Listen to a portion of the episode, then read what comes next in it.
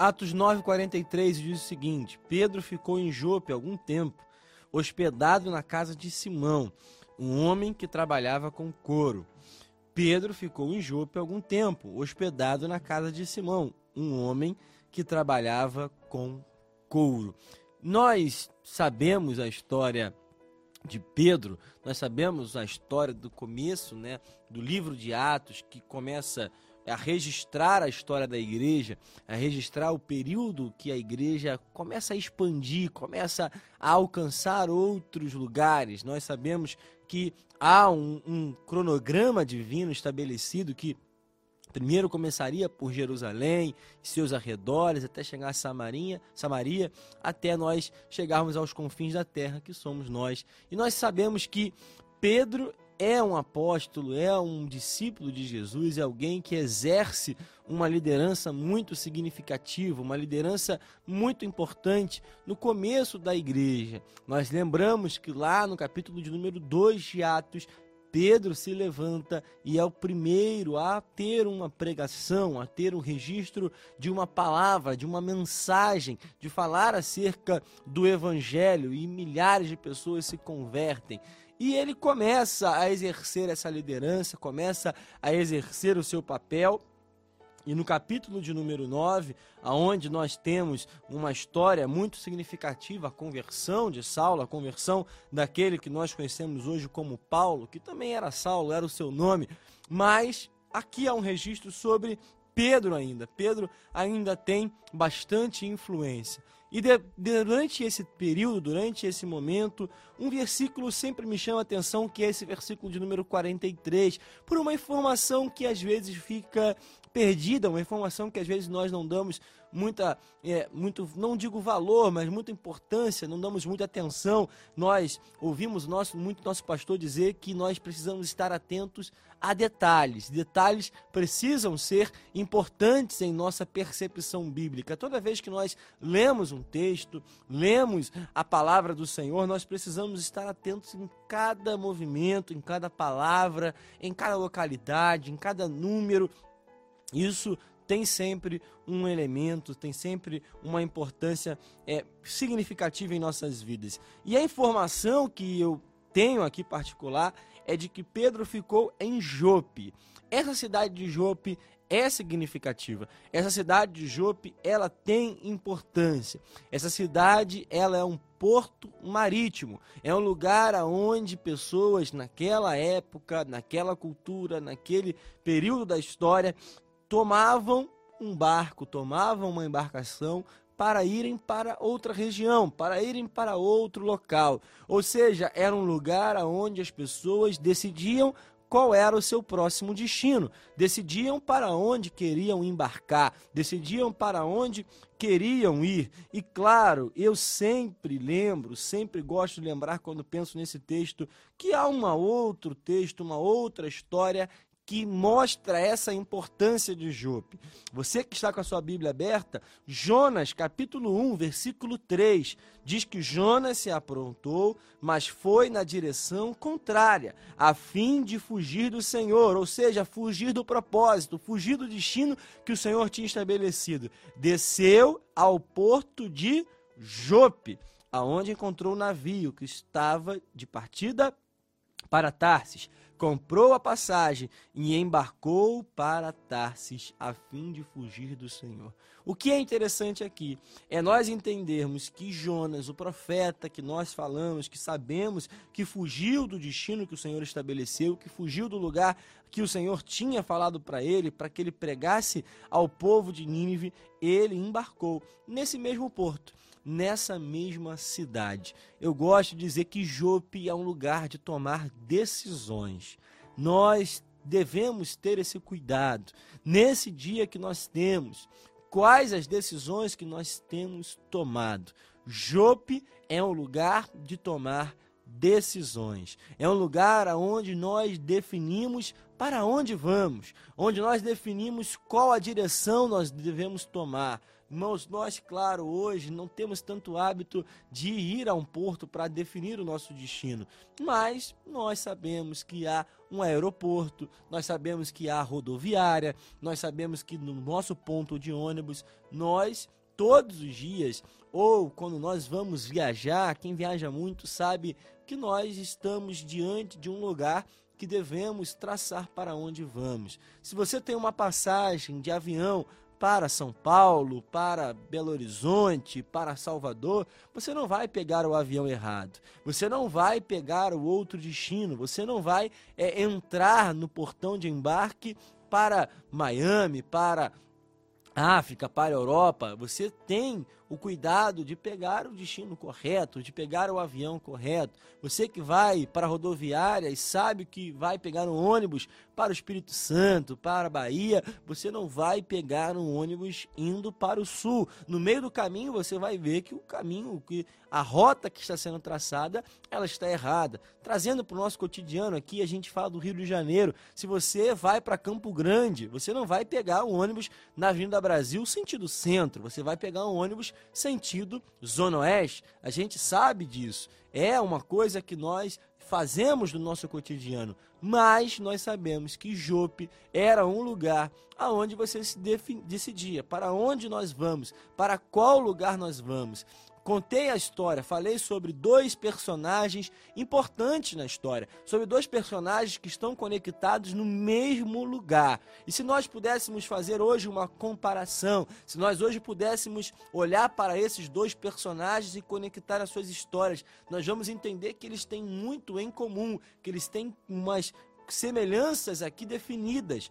Nós devemos lembrar que Pedro, que nós conhecemos como Pedro, o próprio Jesus dá bem claro a deixa de que Simão, ele era Bar Jonas, ou seja, o bar, o prefixo bar significa filho. O pai de Simão Pedro, o pai de Pedro, se chamava Jonas. E na Bíblia a gente sabe que nada é coincidência, nada é por acaso.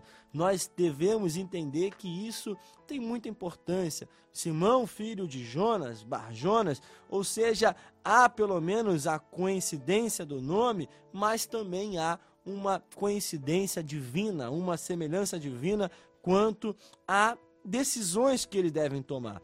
Jonas não queria pregar em Nínive por conta de uma rivalidade. O povo de Israel, o povo de Deus, tinha uma rivalidade com a cidade, com a região de Nínive. Era uma região que afligia, era uma região que tinha um ódio mútuo, existia uma rivalidade muito grande, e ele não queria pregar uma mensagem de conversão, de arrependimento, uma mensagem que poderia fazer com que o povo se convertesse, o que acaba acontecendo, e por conta dessa rivalidade, Jonas prefere fugir para uma região bem diferente daquilo que foi ordenado. Pedro está em Jope novamente, também está nessa mesma cidade, e ele sabe que o Senhor, no capítulo de número 10, vai o enviar, vai o mandar para a casa de Cornélio. O capítulo 10 de Atos conta a história de um oficial do exército romano chamado Cornélio, capitão do regimento italiano, que era devoto, que era temente a Deus, mas que ainda não tinha se convertido ao Senhor Jesus, ainda não tinha estabelecido a sua vida em diante da cruz de Cristo, né? Não tinha essa fé, não tinha essa expectativa que nós temos. Então, Pedro é mandado para esse lugar, mas a princípio a sua rivalidade, a princípio o seu preconceito, as suas barreiras fizeram com que ele meio que duvidasse. E há um sonho divino, há um sonho de Deus, há uma visão que ele tem para que ele pudesse cumprir o propósito no lugar correto, cumprir o propósito que o Senhor tinha estabelecido para a sua vida. Jope é esse lugar.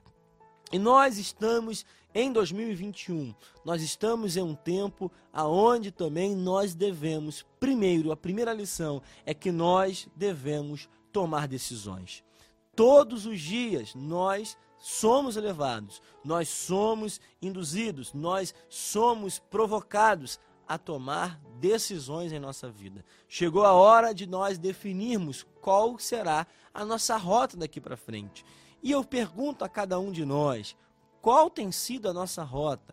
Qual tem sido o caminho que nós estamos escolhendo?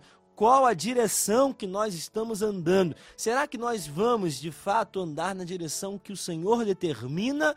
Ou estamos como Jonas, fugindo do propósito? Ah, irmãos, nós não podemos fugir daquilo que o Senhor estabeleceu para nós.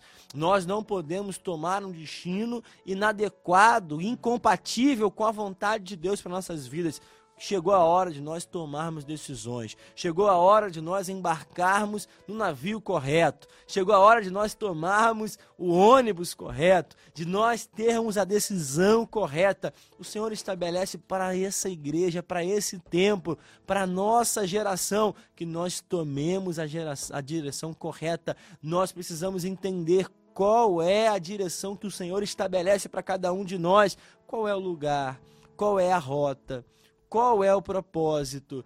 Qual a direção? Qual a vontade do Senhor? Irmãos, nós estamos muito dependentes da nossa própria vontade, do nosso próprio querer. Cada dia mais a gente faz aquilo que a gente quer, faz aquilo que a gente gosta, mas nós não devemos nos mover por isso. Nós devemos nos mover por aquilo que o Senhor estabelece para cada um de nós. Nós hoje estamos em Jope, estamos nessa cidade, estamos nesse local e nós devemos pegar o barco certo, pegar a direção correta. Nós devemos também ir além da religiosidade. Cornélio era alguém religioso, era alguém que tinha uma fé, mas essa fé ainda não era completa. Para tomarmos a decisão correta, nós devemos ir além da religiosidade, além também de alguns conceitos, quebrar alguns conceitos. O conceito de Pedro ir pregar a Cornélio é que ele não deveria ter um contato com um gentio ainda, que ele não era digno de receber esse evangelho, mas o que Deus nos mostra através da visão, que era um tempo de quebrar barreiras, era um tempo de pregar a palavra a toda a criatura. O tempo que nós vivemos é exatamente esse, é tempo de nós pregarmos a palavra, como Paulo fala para Timóteo, em tempo e fora de tempo. É tempo de nós pregarmos a palavra de Deus. É tempo de nós elevarmos a palavra aos nossos vizinhos, às pessoas que estão ao nosso redor. Ah, mas ele serve a outra fé, a outra religião. Mas nós devemos quebrar esses conceitos e levar o evangelho de Cristo. É tempo de nós tomarmos a decisão, tomarmos a direção de levar a palavra. Por fim, irmãos, nós devemos fazer a nossa parte. Nós sabemos que o Senhor fez com que Pedro saísse do lugar que estava e fosse até a casa de Cornélio, fosse até o lugar que o Senhor estabeleceu. O Senhor poderia muito bem mandar um anjo, o Senhor poderia muito bem ele mesmo pregar a Cornélio, o Senhor poderia fazer como fez com Paulo, trazer uma luz divina para que Cornélio fosse alcançado, mas nesse caso, o Senhor dá uma ordem específica. Pedro, é responsabilidade sua. Assim também como fez com Nínive. Jonas, é responsabilidade sua. Você tem que ir em Nínive pregar a palavra. Pedro, é você que tem que ir na casa de Cornélio pregar a palavra. Não devemos terceirizar o propósito que o Senhor nos deu. Não devemos terceirizar a missão que o Senhor estabeleceu para nossas vidas. A responsabilidade é minha, a responsabilidade é sua, a responsabilidade de pregar a palavra para os seus familiares é sua, a responsabilidade de pregar a palavra no seu trabalho é sua. Pare de esperar o que vai acontecer, faça o seu papel, cumpra o seu propósito, vá na direção correta, porque eu tenho certeza que você vai ser abençoado pelo Senhor e mais do que isso, o Senhor vai te recompensar com a vida eterna, vai te recompensar com um galardão que somente o Senhor pode dar e você vai experimentar o propósito, vai experimentar como é bom estar debaixo da obediência àquilo que o Senhor está